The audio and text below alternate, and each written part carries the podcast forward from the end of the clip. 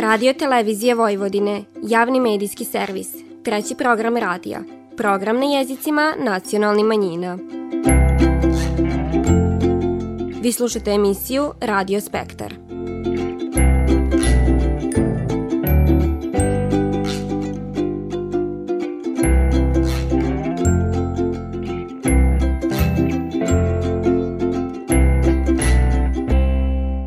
Pozdrav poštivani slušaoci, vi pratite program na bunjevačkom jeziku. U okviru programa biložavanja nacionalnog praznika bunjevaca Dana Dužijance u Subotici je održan prikaz bunjevačkog risa na salašu Slavici Mirka Babičkovića, a u organizaciji Centra za kulturu bunjevaca, o čemu ćemo divaniti na početku ovo nedeljne emisije. Posle tog ćete čut kako je protekla 15. umetnička kolonija likovni umetnika i slamara koju tradicionalno organizuje Udruženje građana Bunjevačko kolo iz Sombora, a potom vas vodimo u Bajmak na 59. međunarodnu smotru folklora. Vi slušate program na bunjevačkom jeziku. Život paora ima svoje faze, u kojima je manje ili više teškog posla, ali je jedan najvažniji – ubiranje litine. Jer kad je kruv za cijelu godinu pripravljen, onda se lakše može čekat i sutrašnji dan. Iako se danas žito ne skida ručno, kruv je i dalje na prvom mistu. Ali ono što je kad god bilo ne smi se zaboraviti. Med onima koji s posebnom pažnjom čuvaju sićanja na stare običaje su i bunjevci, a u sklopu zafale za nov kruv najveći događaj je upravo ris – Tako je u organizaciji Ustanove kulture Centar za kulturu Bunjevaca pripremljen program prikaza tradicionalnog načina košenja žita. Na njivu se išlo ranom zorom, a kako je to kad god izgledalo, objašnjava Risaruša Marija Bošnjak. Cijel dan se radilo, ujutru se ustane, na pletu se uža, posle se kosi i kosi se do ručka, posle ručka se opet kosi, veže i onda radi se sve do večeri. Znači, cijel dan se radi, a na podne ima kuvane rane. Ili je bio neki paprikaš, ili je bila tarana, ili nešto je bilo jače, ali kuvano. Znači i to je bilo da bi ljudi bili, da ljudi ne bi bili gladni, a da bi mogli da odrade taj, ipak je to težak posao. Za dobar posao važno ima dobar alat. Tako je za ris najvažnije da je kosa dobro otkovana. Ističe risar Mirko Kolar. Ima dva kova. Imate dolni kov i gornji kov. Za žito se kuje gornji kov, da je kov dignut gore, a za travu ide dole. Kosa mora biti odlučena, ono koliko po potrebi se zatraži, traži žito, koliko traži žito i onda da što niže da se kosi, da, da se sva slama iskoristi što više kad god, zbog tog prostirke i to. Kosac ujutru izlazi sa otkovanom kosom, na podne kad je užna, kad se ove risaruše pripremaju uže, kosac, risar, on otkiva kosu, popravi samo za poslepodnevni rad. Ali inače ujutru mora izaći sa otkovanom kosom, a u podne je samo popravi da bi mogao raditi popodne dalje. Dok su risari kosili, dica su nosila uže i donesivala frišku vodu, a risaruše rukovetale, slagale pokošena žito na uža, koje je kasnije vezivano u snopove koji su se snosili u krstine. Ni posao risaruše nije bio lak ali se Marica Milašin svake godine rado uključi u ris, baš koji Dunja Horvatski. Doli je bio, bio kurjak i slagale su se po četiri ovaj snopa, gori je išao popo. Kad je to sve bilo gotovo, uzugarilo se okolo, kad god, da ne bi u slučaju požara ili što god, da se ne bi žito zapalilo, da ne bi izgorilo, onda propadne sve što se čitave godine radilo i čekalo. Prvo sam bacala uže, neki su nosili vodu i nudili risare, bio je i doručak, za doručak je bila kobasica, slajna, hleb, posle doručka smo ponovo nastavili da radimo i evo sad smo već pri kraju.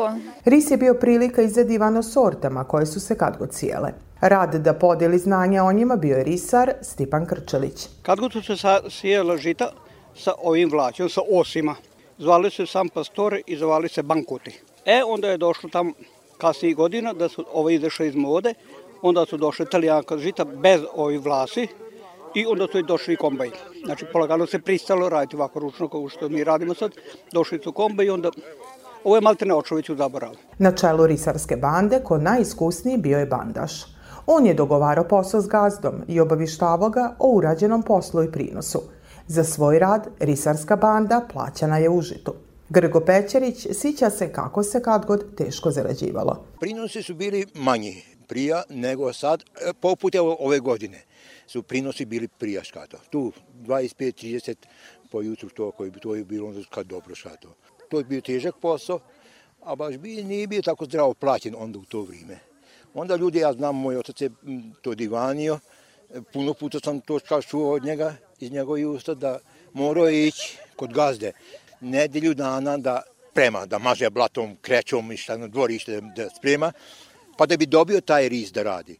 A to je tako bilo i plaćeno škado, mirezno škado. Bilo, male to bilo zarade, onda, ne samo u risu, nego u, u svačemu su bilo onda male zarade škado. Ja znam da on govorio da je znao za 17-20 kila kukuruza čitav dan raditi. Kad je i mršavina pokupljena, moglo se kreniti natrag. Prije tog opleo bi se vinac od žita kojeg bi bandaž pridogazdi prilikom podnošenja izvištaja o rodu. Risom posao oko dobijanja godiškeg roda nije bio gotov.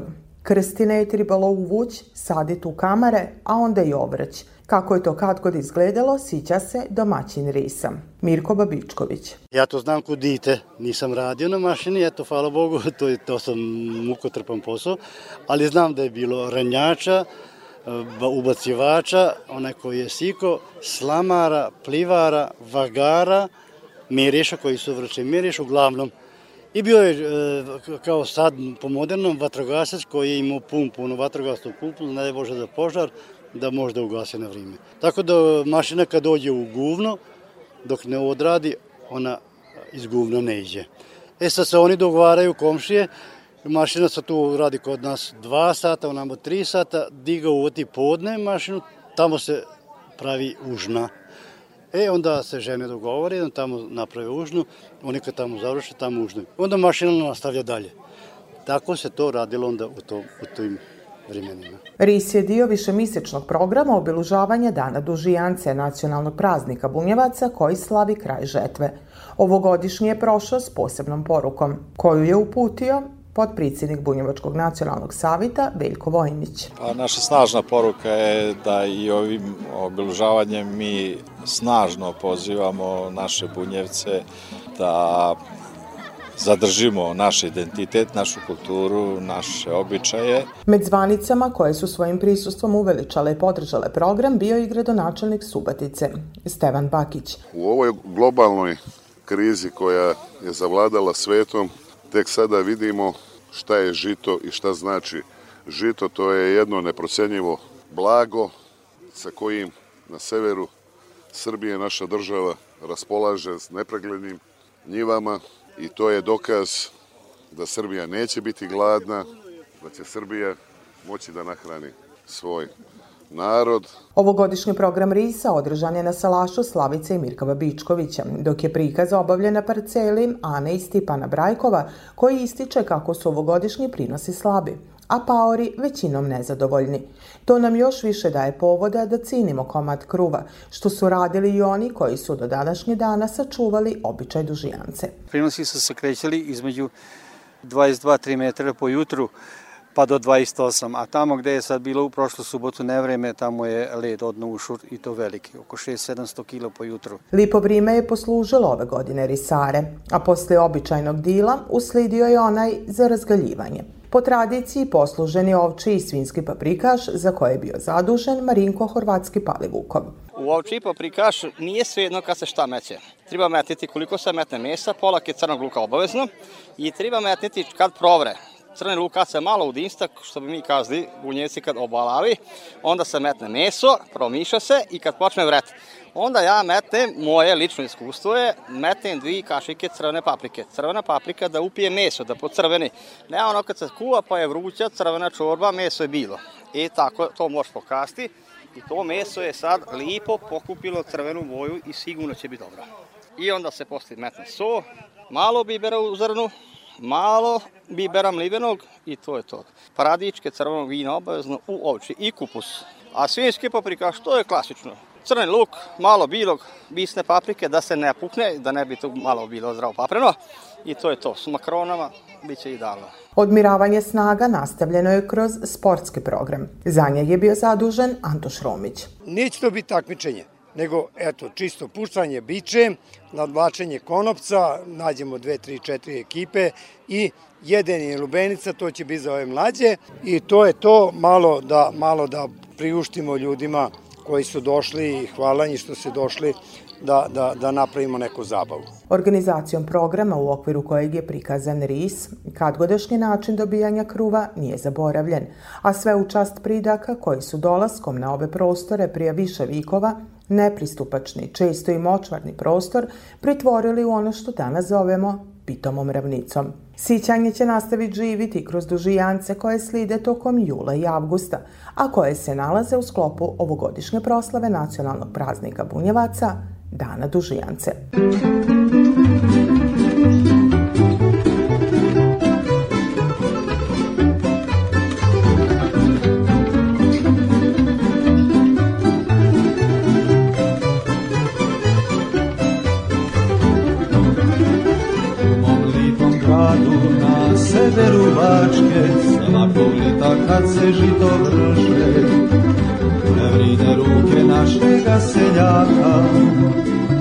raduju se kada posao svrše.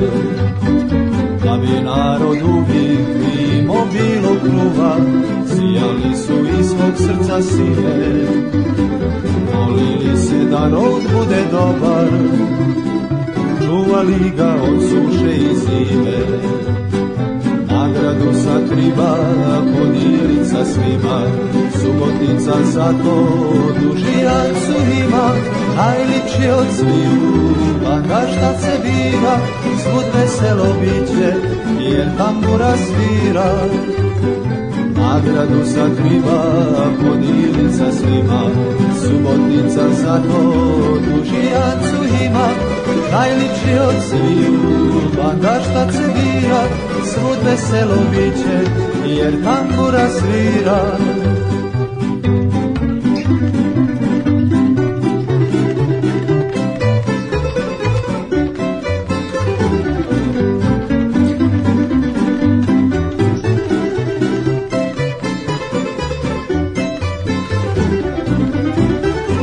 Zlatno zrno u ambare smisli, primorene ruke odmor traže, Povorkom će pokazati svima Kako će im slavlje biti draže. Upregnu se onda najliči čilaši Obuče se rubo za paradu.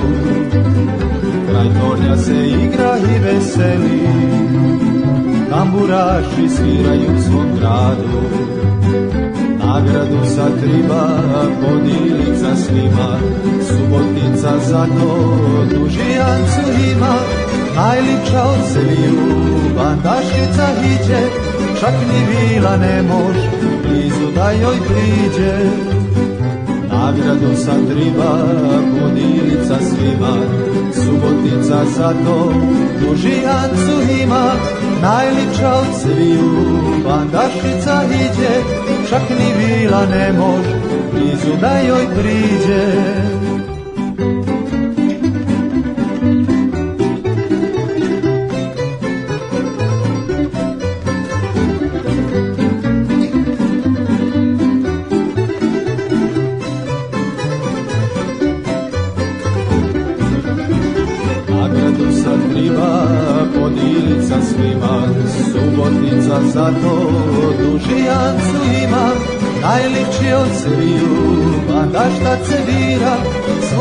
Veselo biće, jer tambura svira. Nagradu sad triba podilica svima, subotica za to dužijancu ima, najliča od sviju, bandašica iđe, čak ni vila ne mož, blizu da joj priđe, čak ni vila ne mož, blizu da joj priđe.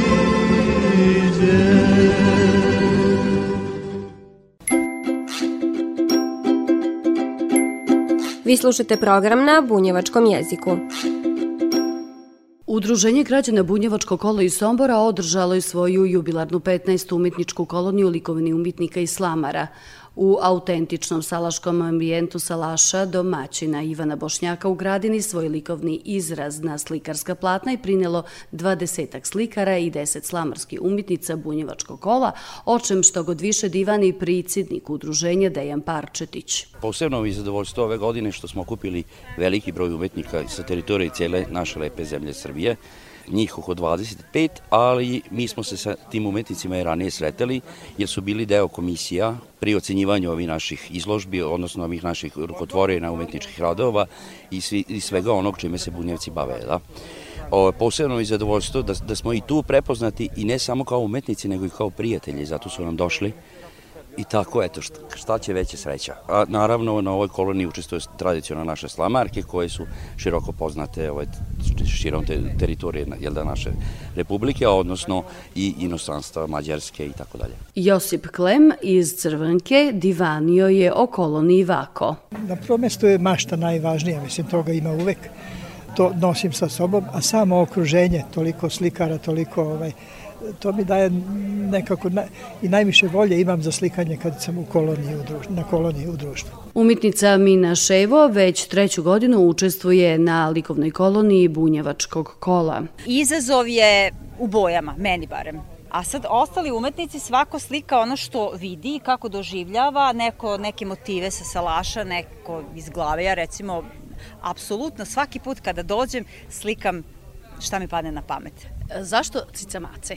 Acica maca mi onako imam utisak kao neka spiritualna životinja, inače ih obožavam, a i e, e, nekako su se u likovnoj kulturi uvek lepo pokazivale. Po prvi put, mlada umitnica, bandašica dužionice 2022. godine, Martina Marton učestvuje na ovoj umetničkoj koloniji. Danas sam ovde da od raznih umetnika koji su ovde, da barem od svakog da ponešto naučim.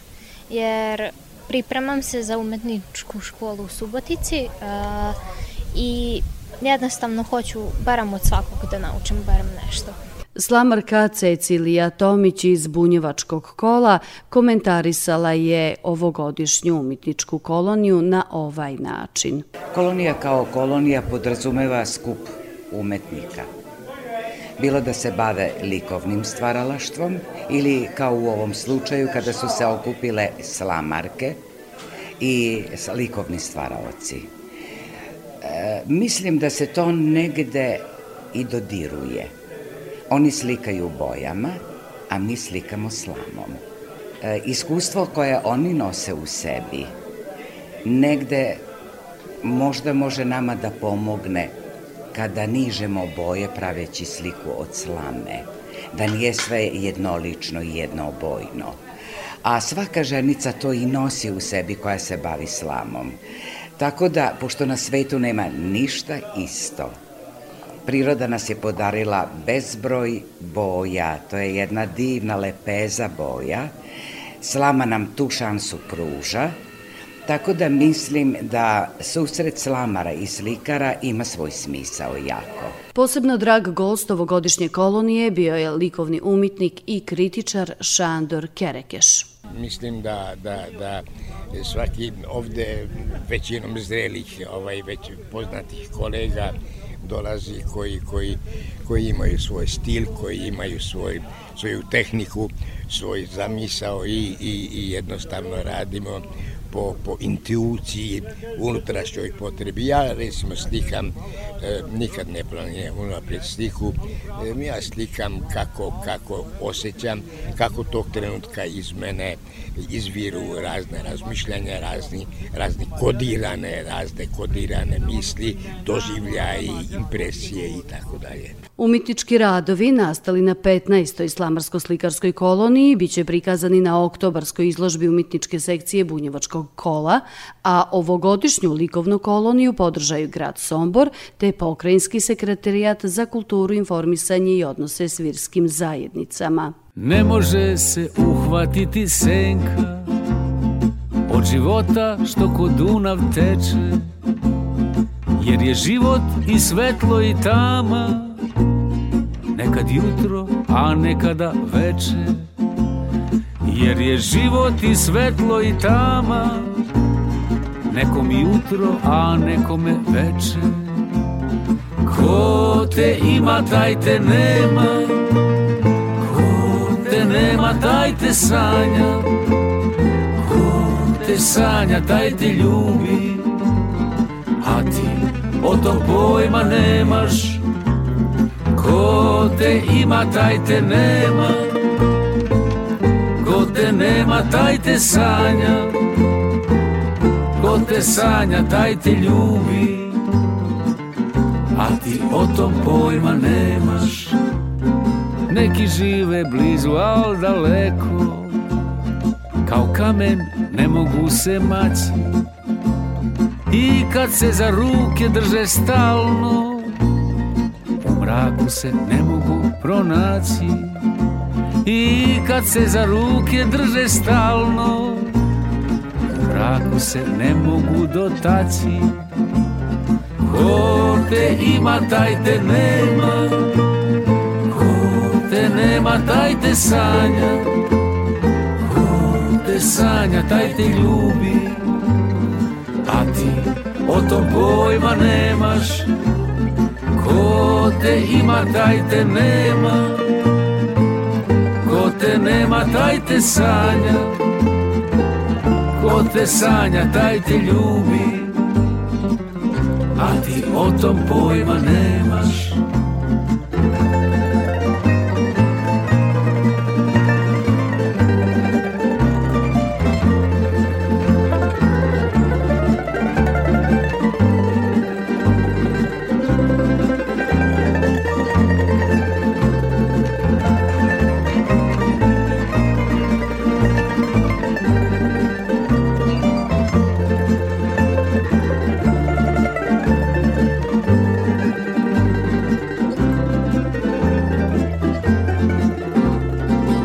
Dotaknu se linije života. Dve sudbine kao jedna traju. Il se dirnu, il se ne dodirnu Ali jedna za drugu dobro znaju. Il se dirnu, il se ne dodirnu Ali jedna za drugu dobro znaju. Ko te ima, taj te nema nema, taj te sanja Ko te sanja, taj te ljubi. A ti o tom pojma nemaš. Ko te ima, taj te nema. Ko te nema, taj te sanja Ko te sanja, te ljubi. A ti o tom pojma a ti o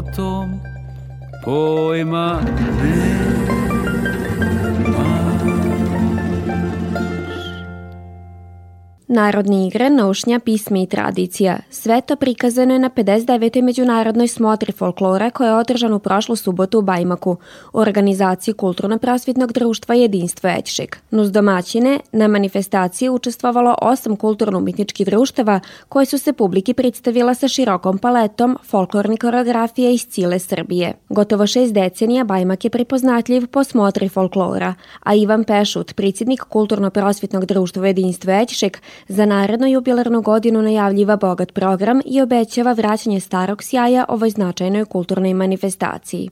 O Vajmuku i okolini jako fali i jako im treba i puno više ovih manifestacija ovakvih. Sad mi ćemo se truditi u, u budućnosti da napravimo što više ovakvih manifestacija i što lepših i većih.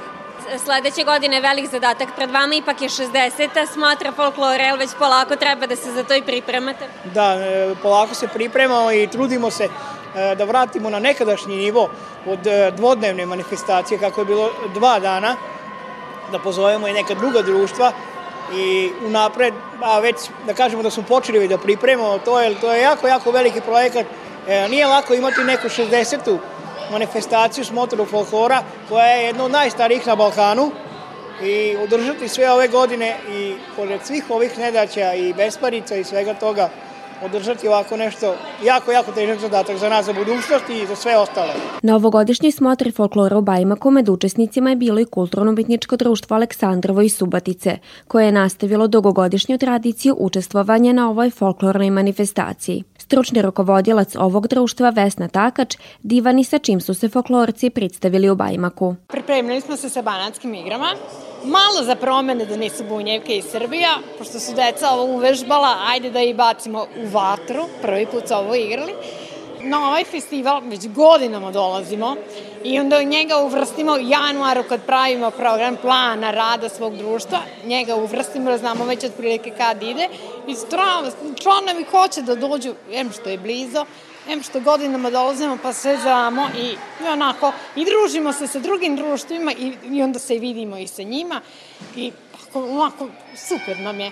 Onako, jedva čekamo da dođemo u Bajmak. Međunarodna smotra folklora u Bajmaku održava se od 1963. godine. Prva je održana pod nazivom Bačka u pismi i na njoj je nastupilo pet kulturno-umitničkih društava. Tokom godina ona je rasla, razvijala se te postala pripoznatljiv brend Bajmaka. Kulturno-prosvjetno društvo Jedinstvo Ećšek koje stoji iz ove manifestacije trenutno okuplja 50 članova u svojoj folklornoj sekciji, a novi članovi su dobrodošli tokom cijele godine.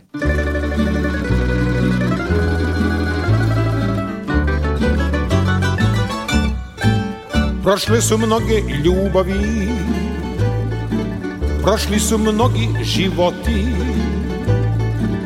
I ovo naše prolazi A vaše dolazi.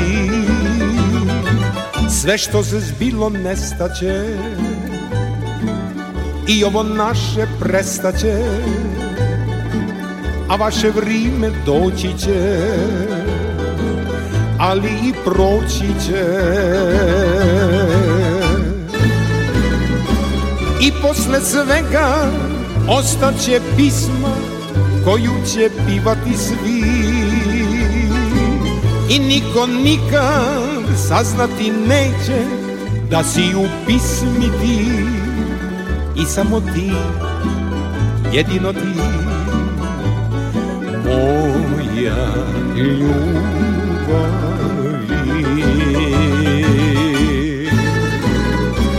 I posle svega ostaće pisma koju će pivati svi I niko nikad saznati neće da si u pismi ti. I samo ti, jedino ti Moja ljubav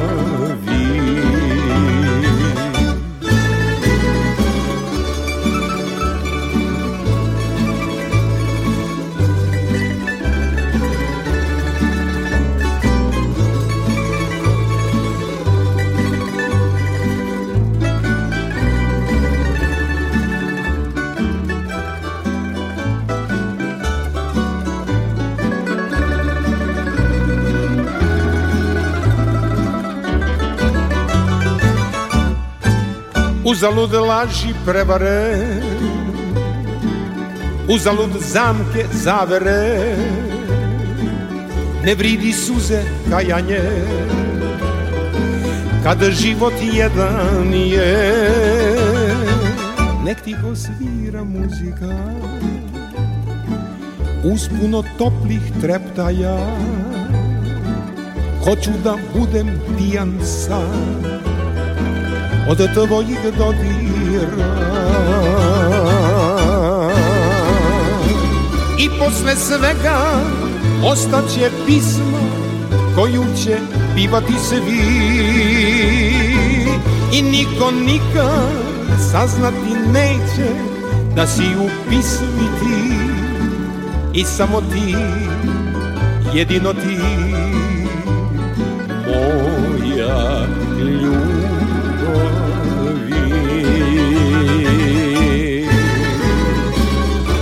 posle svega ostaće pismo koju će pivati svi.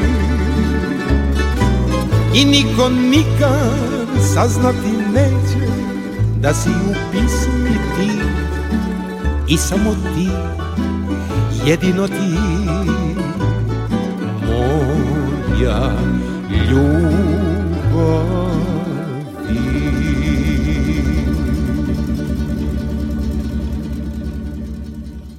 Slušali ste emisiju Radio Spektar. Slušajte nas petkom posli podne od 14 časova i 15 minuta do 14 časova i 45 minuta na radio talasima 100 MHz trećeg programa radija Radio Televizije Vojvodine. Ovo izdanje su za vas pripravile novinarke redakcije na bunjevačkom jeziku Vanja Nešković, Nataša Stantić i Ružica Parčetić. Kroz emisiju vas je vodila Vanja Nešković.